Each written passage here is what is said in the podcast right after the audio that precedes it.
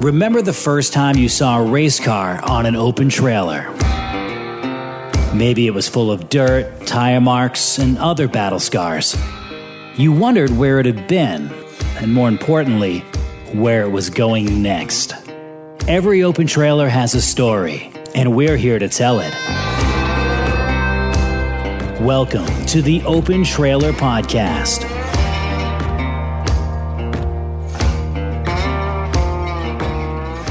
On this edition of the Open Trailer Podcast, if I were to tell you that today's guest could have been a legit rock star. Matter of fact, was a local rock star. Even if you don't believe me now, once you hear the story, you'll understand why Greg Peters could have gone in a completely different direction than racing. However, he didn't and became a very accomplished racer throughout the state of Maine.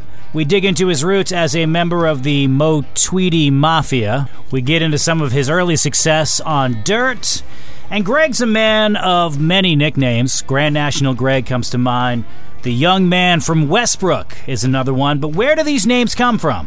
We attempt to get to the bottom of one of them in the first stage. This episode, like all the others, supports Maine Vintage Race Car Association. We appreciate your support. Become a member at mainvintagerace.org. That's mainvintagerace.org. You can become a member for less than $2 a month. Look at your credit card statement look at what you're spending per month on other services. Yeah, not even $2 a month to help preserve something that we know, since you're a listener, you care a lot about, and that's the history of racing in Maine, which is what we preserve. MaineVintageRace.org for all your information. Let's dig into stage number one of Greg Peters on the Open Trailer Podcast.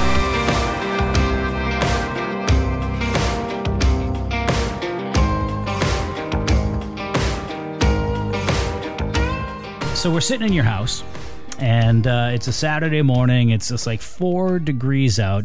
Uh, you know, like what, what's going on? Like, what is your day today like? My day to day doesn't really consist of much now with my illness. I kind of have to lay low. Mm. But we have to take the new car that Gail got over to Berlin mm. City, and then uh, from there I'm going to head over to Willie Davis's up in Woolwich and take a peek at the vintage project that we're both working on and Got to get out. Got to get it. Keep moving. It was inevitable that you would be on this podcast at some point. For the listeners, what sped this along is last Saturday, I was taking a radio station van out to, um, I was driving it around and I stopped and got gas. Anyway, long story short, battery died. Battery died, and I would have to walk back to the station, which was a complete pain. I looked for my phone, and the first name that I thought of that might answer the phone, was fairly local, and might show up was Greg Peters. So I gave you a call. Despite your illness, despite everything going on right now, you were there within 10 minutes. Yep. That's what I do. Right. You know, I have my circle of friends that I really admire. And like I told you, if I had, uh, I never even had a second thought about it. Well, that's the central theme to uh, what you're doing today what you were doing last week. Um, and something that I think is a pretty big constant throughout your racing career is that you're always helping somebody. The struggles that I went through to, to I mean, the buzzword is how bad do you really want this? Mm. And I really wanted it. And you reach a point in your career where it's time to give back. And I've always been somebody that just enjoyed helping people, be a good, be a bad. Mm. But most of the stuff that I've worked on for other people, I, I pretty much think I've helped out their program. And you know, somebody keeps saying, "Well, you you, you know, you keep doing this, you're going to get burned one of these times." Yeah. But it didn't really matter. You know what I mean? I mean, our program was up and running, and I mean, I worked with Derek Neal and Dustin Reynolds, uh, a whole bunch of young kids, and I I just enjoyed it, be it whatever. You hit on something that was uh, very interesting in that that comment about how bad do you want it? At what point did you realize you wanted it? When did that first happen to you? I was 15 years old, and there was a Getty station in the Cumberland Mills area, Westbrook, hmm. that some guy opened. I, I, had no idea who it was. Yeah. I happened to be dating a girl that lived across the street at the time.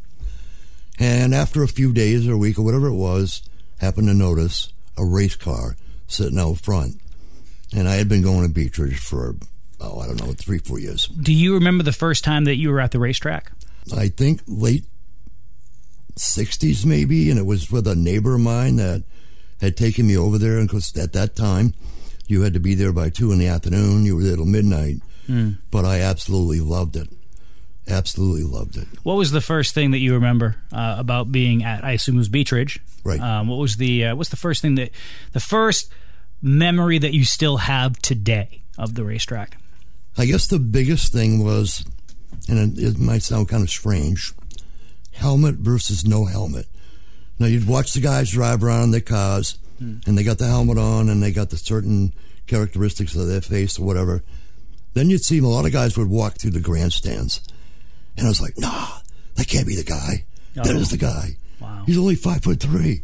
You know what I mean? So I was Right, because in your mind they were all eight feet tall. They had hands the size of Exactly. tires. Exactly. I mean, I idolized pretty much every driver over there. You know what I mean? And it was a big deal when they came in the stands. And back then, you know, we had the model giveaways. The uh, you could go on the track and have your picture taken with the Tangways or the or whoever. And and I was I was hooked, hook, line, and sinker. Who was your Who was your driver? Back then, I mean, it was a a, a guy that worked at the men's shop. He had a C class car, and Men's shop in Westbrook. in Westbrook. Was it because he was from Westbrook? I, th- I think so. And the car was parked on Brown Street back where I lived. Uh, his first name was Larry. I don't know what his last name was, but his catchphrase was Larry's what? 74. So, That makes no sense. no. so we go get the iron on patches and we got the shirts and all. It didn't matter. We, we had found a driver. And then as it progressed and I got more familiar with the names, Dale Avery was probably my most famous driver, or a favorite driver, I should say. Because back then those guys had all the red suits on. The crew was all dressed, you know, like similar to what we do today. And I love the looks of that car, that three car. And obviously the Tangway brothers.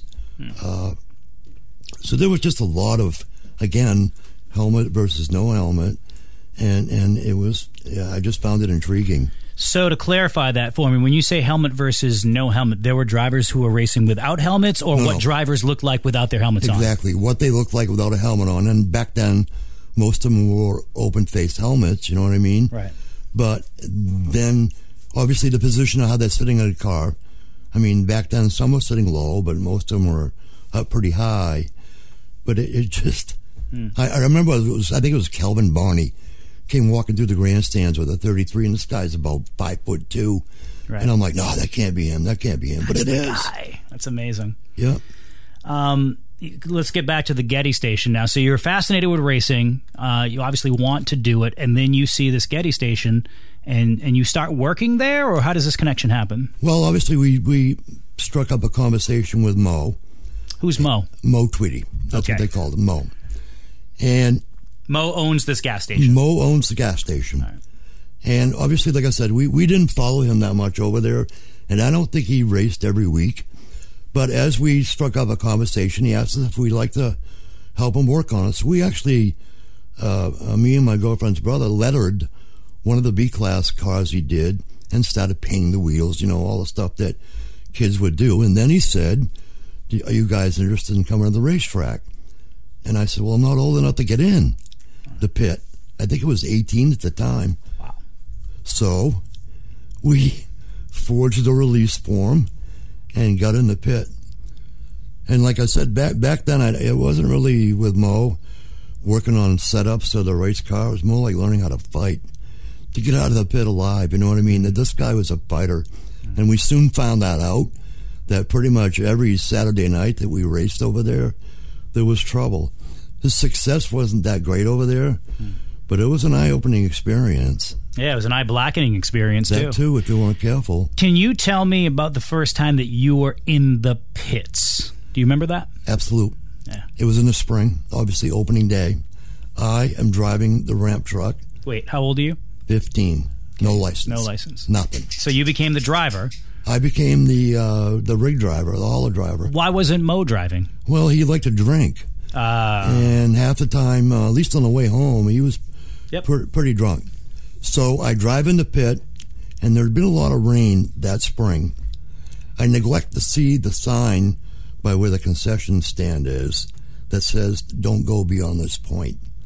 And I went beyond that point, and I got that truck stuck Oh. right to the frame on opening day. right? Because for those that don't know, Beech Ridge has a dirt pit area, and uh, we have a you know season called mud season in Maine, and you know you're you're in the class of people. There are a number of them who went past that point and sunk into the ground. So that didn't start the day off well. No, your career did not start off strong. No, I almost got fired. And it took a while to get it out because that particular area that I was in was there was mud all around. I think it took I don't know two three records to get that thing out. So all the practice time or whatever the routine was, which I knew nothing about, we that kind of went down the drain. Right. Till we found a place to park. But that I vividly remember that like it was yesterday. He was none too happy. Right. But you got the taste. Do you remember how we did that night? No, Mo was known, Mo Tweedy, known as a as a brawler. right. People would come after his crew, young people like yourself. Like, tell me about that experience. Well, they assumed that some people did that I was his brother Andrew. He had a brother named Andrew and another younger brother. Uh, they believed it so much that, and I'll get off the subject a little bit. We go into a tavern in Portland, which I'll remain nameless, and I got served beer at the age of fifteen. They thought I was his brother. Statute Andrew. of limitations has passed. Yeah, exactly.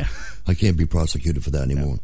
So we really had a had a th- th- there weren't that big of a circle of friends back then that he because everybody was like mad at him at, some point or other. But I mean, we we established a relationship with a few people over there, uh, and, and it was okay. It's when we traveled the different tracks that the trouble really started happening, and Yeah.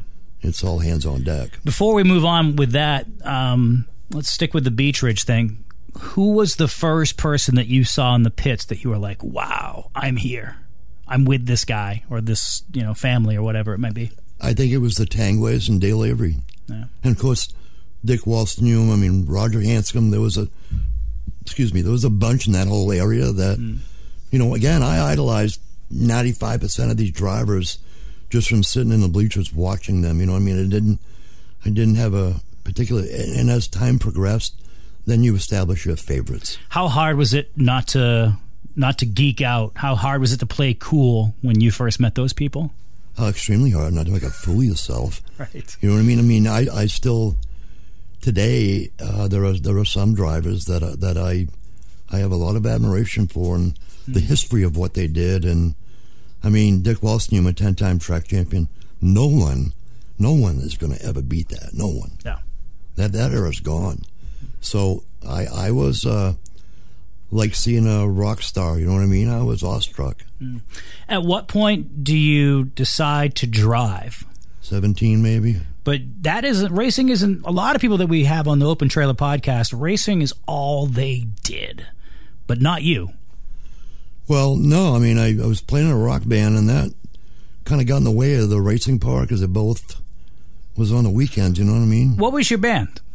Lobby Soul Diggers The Lobby played- Soul Diggers. played bass guitar, and we were we won the state of Maine Battle of the Bands, and got to travel to the nationals in North Carolina. Did you ever record music? We made a tape for uh, EAB Recording Studios uh, way back when, and that's when we incorporated brass section in the band. No kidding. How many people were in that band? Uh, seven, and we did a lot of Chicago and uh, Ides of March vehicle, and we wanted to change. That was kind of my idea Yeah. that we get onto something different. And back then we were doing the Eagles Club thing, and I, I hated that. But then we got out. This Ed Boucher in uh, Lewiston was the big uh, manager guy at that point, and started booking us all over the place. And you're making good money doing this. We were making real good money for a bunch of kids. yeah. You know, we played at a lot of colleges and stuff, and I mean, when we Frat parties or uh, no, just like Kents Hill School private stuff.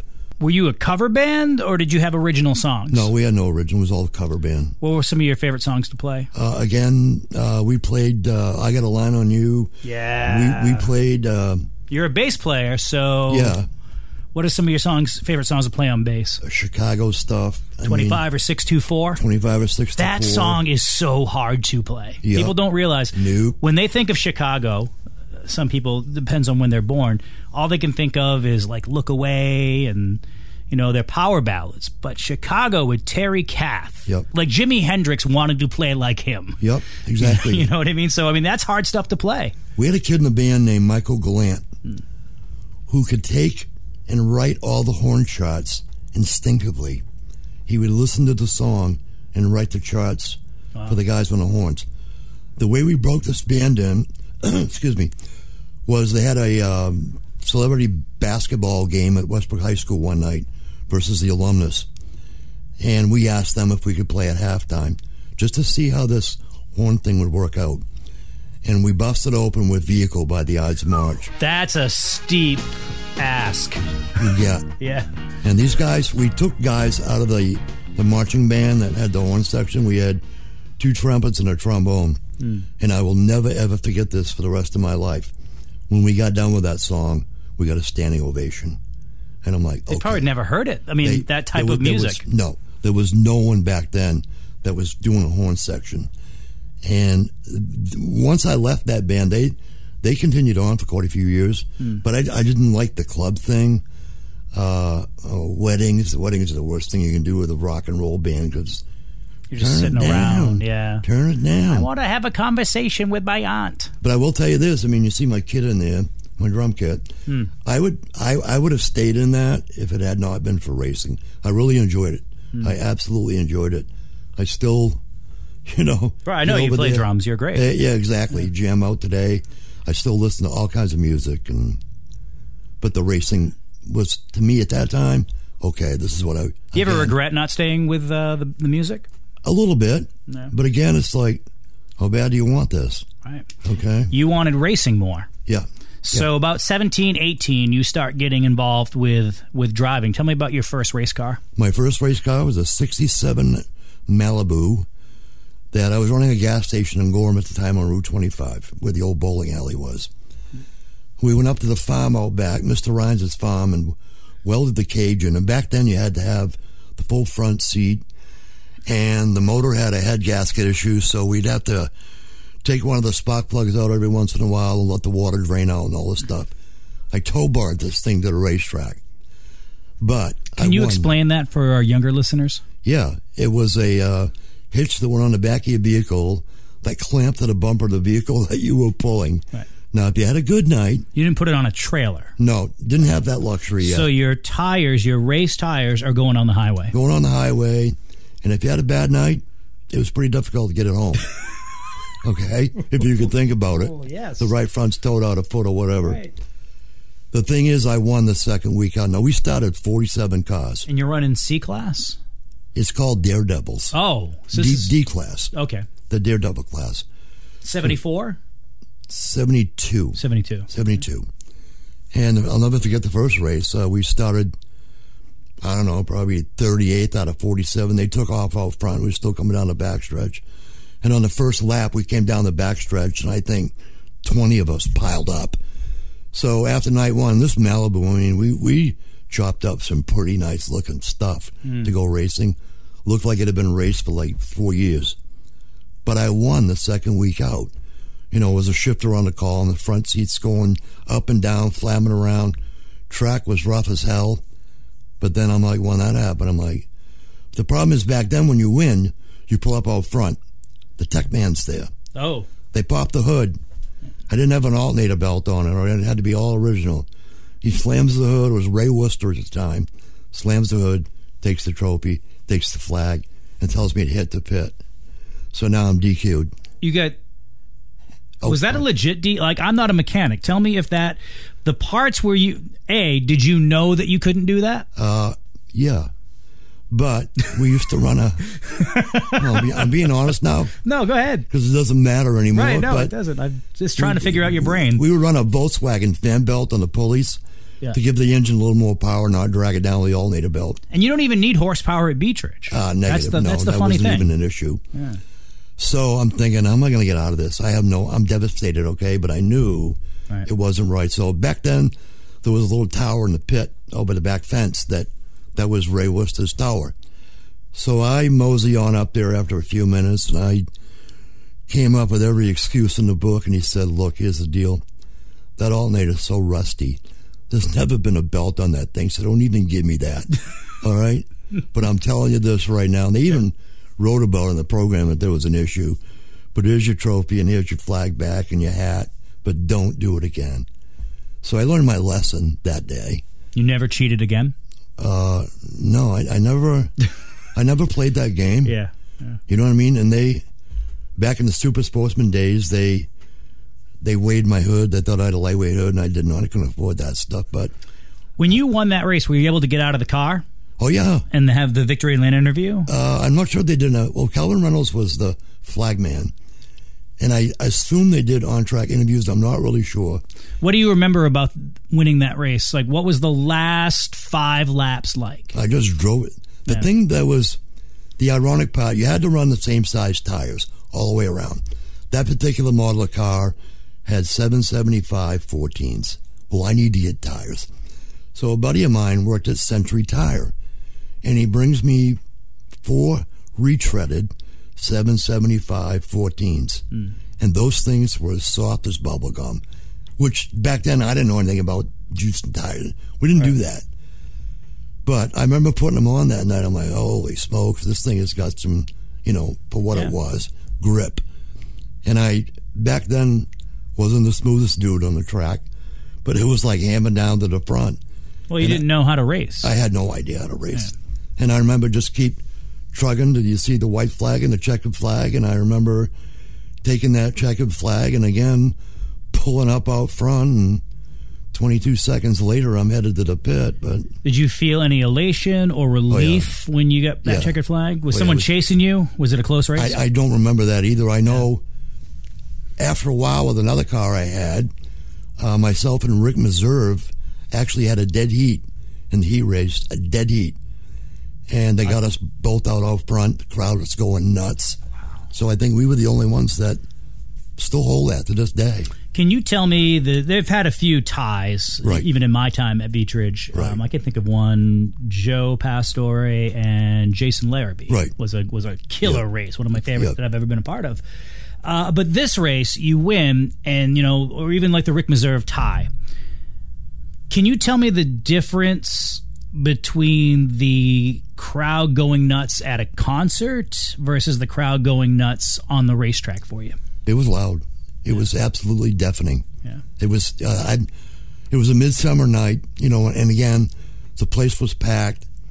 Uh, I think Bruce was announcing at that. I don't, I don't remember mm. who was announcing, but again, nobody had ever seen like a dead heat in a heat race. Right. So we were both there with a picture. I had that picture somewhere, and I, I can't find it. Mm. Holding the flag, but it, it was it was a uh, you know a cool moment in my career. Uh, can you tell me about your family dynamic growing up and how supportive, or if not, they were in those early days? They hated it. So they, they weren't racers at all. No, no. And then the one time they did go was back when I was driving a late model for Daryl Robinson, and I stuffed it right in the wall, right where they were sitting. What year is this about? Must have been early '80s. Uh, well, 81 and 2 is when I ran my late models. I think it was before that. Mm. I mean, I'm not good with dates. So, point is, you've been running for a number of years and they haven't seen any of your None. racing. Zero. Would they read about it in the newspaper? Uh, maybe. Yeah. But they didn't really hear about it. And then they, they, they started to get involved back uh, in, in, the 90s when I had my super sportsman. They helped me out a lot financially. and yeah. But for all those years I raced, they didn't want to. In the very beginning. Well, they thought my priorities were in the wrong place. What were your priorities, though? Well, I mean, I gave up a lot. I lost, uh, you know, went through a divorce and stuff mm like that. But but when you want it that bad, I mean, it's a disease that. I mean, I've taken people to the racetrack, out in the pit that have never been to the racetrack, and they get hooked. Okay, I mean that's the experience that they get. Do you ever see the light come on in someone's eyes and you know they're feeling exactly the way that you did when you first saw the Tangway brothers. My wife's a good example. Yeah. She uh, was a Babson College graduate. She was an intern up here at the mill in the summertime and came with a friend of hers, Rachel Plant. She knew absolutely nothing, nothing about racing. And again, got hooked. And, and then she took it upon herself to know names, drivers, and teams and people. Mm. And I mean, she works on this car out here with me. She understands it. She gets it. She supports it, and Isn't it neat though when you see that happen in somebody? it's huge. Yeah. What was the first number that you ran? Forty-seven, Why? which was Paul Rowe's number back in the day. We were forty-seven in a C-class car and stuff. The reason I took 09 is because Dick Walston, when I had it on the car, used to call me 09 Bodine because I sat wicked low in that late model. Yeah. And back then, for some reason, when the announcer, be it Bruce Elder or whatever, he'd always say Greg Peters in the 09. They'd buzz off the number. And for, for some reason, that number is somewhat catchy. You know, so I'm looking for the catch thing that what will people recognize? And every night, every race, everything was Greg Peters in the 09. Greg Peters and the Pekin God in 09. That so, sounds like Bruce Elder. yeah, yeah, I, I'm pretty sure it was. I mean, he still calls me the young man from Maine to this day. Where did that come from? Because a lot of people know you as Grand National Greg. Right. So the young man from Windham, where did this come from? Westbrook. Westbrook, excuse me. When did that come from? I have no idea. You'd have to ask him, but I, but I, I'd be interested in asking him that. Do you want to find out why you're the young man from Westbrook? Yes, I do. Okay, let's call Bruce. We don't have the technology to pipe it in, but we're gonna, That's okay. We're gonna find out here. Hopefully, he answers his phone. Good morning. Hey, good morning, Bruce. How are you? Excellent. I'm interviewing Greg Peters right now for the podcast, and uh, and we have a question for you. Why did you call him the young man from Westbrook? Where did that come from? I'm not sure to tell you the truth, but um, I guess that um, I don't know how old he was then. He, he can tell you that. but um, you know, I think I always tried to say the town or the city that somebody was from, and it, I don't know. It just seemed to be a, a good handle for him. You know. Because you know sometimes race announcers we come up with something that we don't even think about, and then it becomes something that they stick with for years. So yeah. Well, good enough. Uh, well, I appreciate you picking up the phone. Not many people do that. Tell him I said hi. Always will, Andy. Yeah. You know that. Uh, you're doing you're doing a great job with that, that whole deal. Oh, thank you. Greg says hello, and uh, we'll get back to uh, our business here. Thank you for your time. Hey, always always glad to get in, and hey, tell him happy birthday. All right. Bye bye. Bye, Bruce. So you get out of racing, and um, do you still go to the racetrack?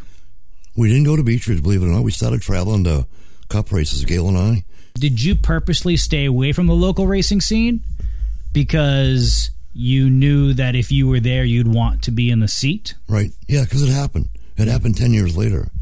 So, They've they've reeled you back in. well, I mean, I we started going over there, and uh, we had just bought this place, and uh, Bill Panett had a really good going Firebird, and uh, my nephew knew of him, uh, Kevin and Gary, and the car was for sale, so we took a ride up and took a look at it, and I came back and asked Gail, "What do you think?" and she said, "Well, go for it if you want to do it." And I had nothing. I had sold everything. I didn't have a toolbox.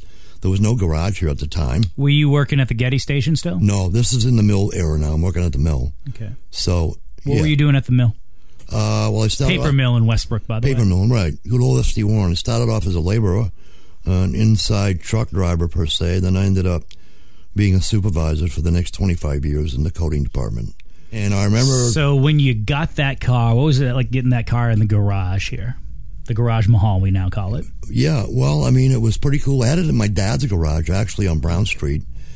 And I'm like, I had to put the motor back in, but again, I had nothing to work with. I put all the windows in with big headed rivets with a hand rivet gun. Try that one out, mm. and that'll wear you out. But I remember doing the whole thing, and I remember struggling trying to get the engine in and got it in. But the problem was at the time they had changed the weight rule, and De Facto was very successful in the uh, that limited series back then, and decided that we worked together at the mill. Was going to help me set it up. Well, the problem was they added weight to these cars, and I didn't know that. So we had to add a 200 pounds of lead to this thing, and it killed it. And I didn't have a clue how to drive pavement, you know. So you came back and it was 1994? Yeah, and I think I got to backtrack a little bit. I did the season at Wiscasset, Oh, well, let's talk about that. right? Yeah, I think we should Yeah. because uh, I, I I don't know the year, But there is a picture of the car I drove. It was a Laguna number 47. I saw a picture of that, and it looked like it was Wiscasset. So you Yep. went back from the four to the forty-seven. Right.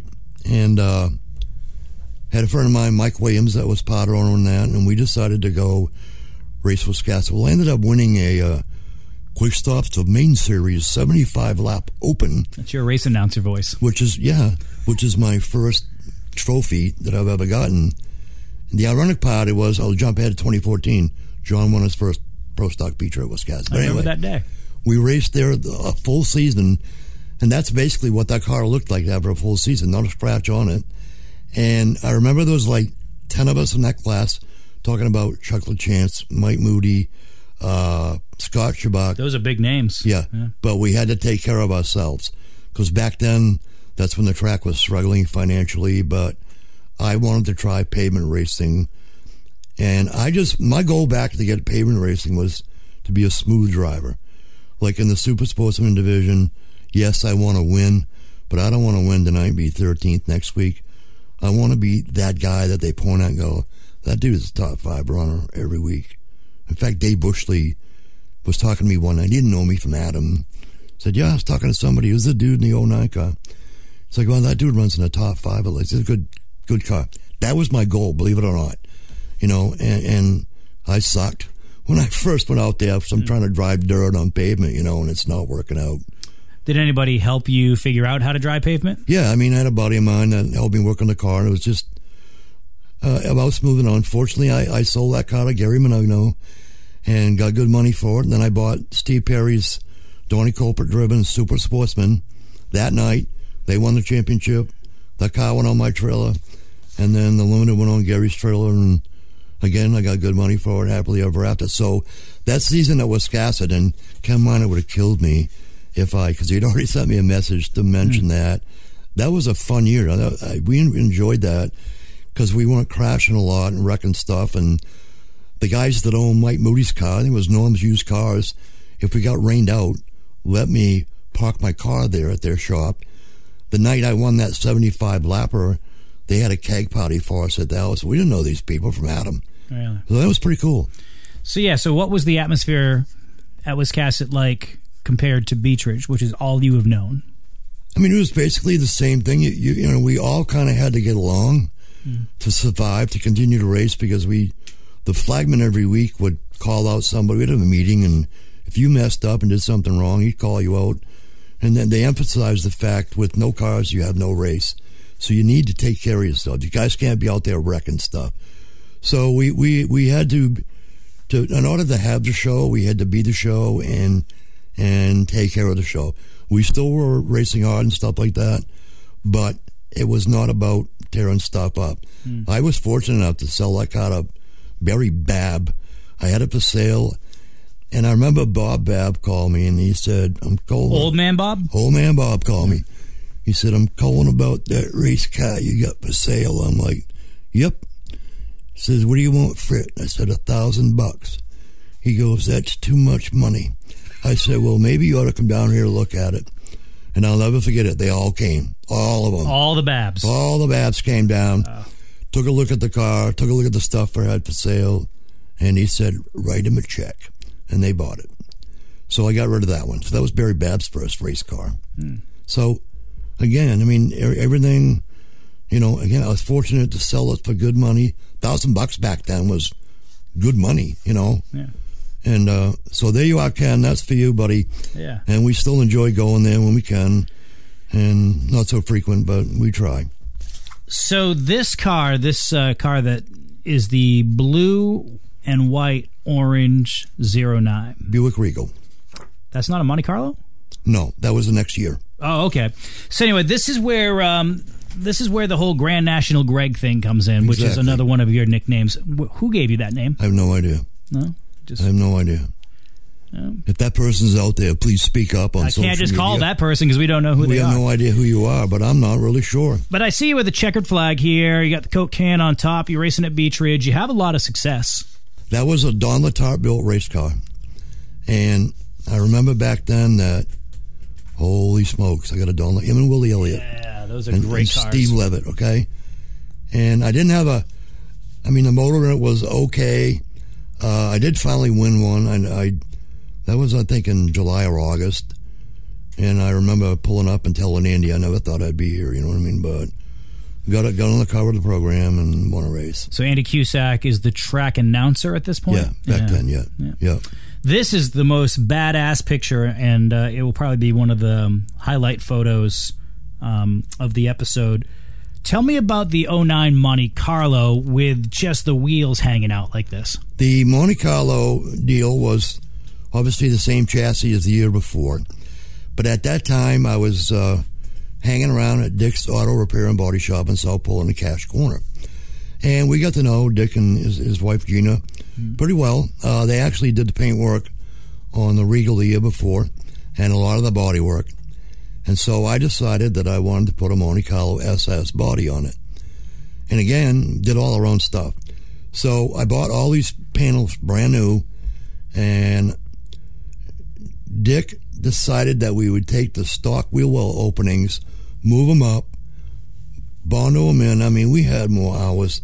Now, take these are brand new panels, but we probably had 50 hours of body work. I mean, this guy was fussy. We we took it to Racer Rammer and stuff, but that was that whole idea. And then I remember taking it to Scarborough Signs and have Joe Tufts do this thing. No idea what he's going to do. Just laid out the sponsors that we had. And then he calls me and says, Your car's ready.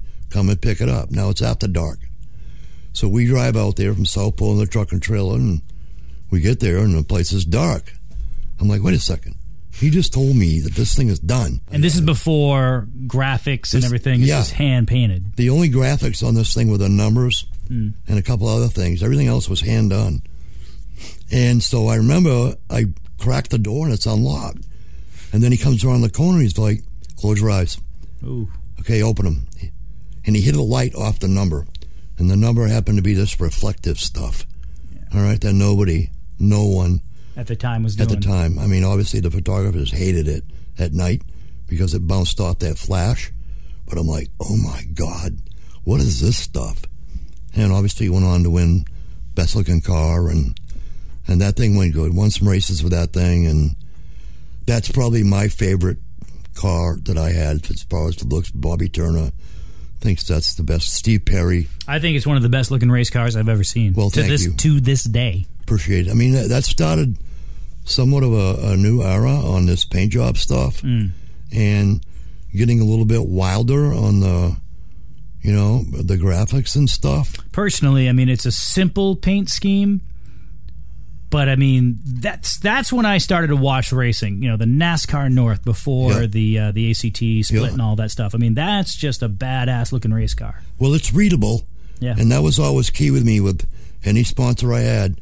I want to be able to read that sponsor's name from the pit when he's out front, or I'm out front, or whatever. You're a salesman. Yeah. Do you ever well, do any sales? No. Oh, you seem like quite the salesman.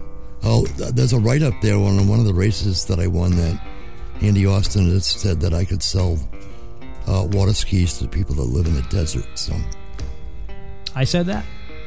no. Oh, Andy okay. Cusack. Oh. Cusack. It's back when he was writing in the program. Yep. Yep. yep. But that would that'd be something you'd say too. Yeah, I don't know. I would not have said that.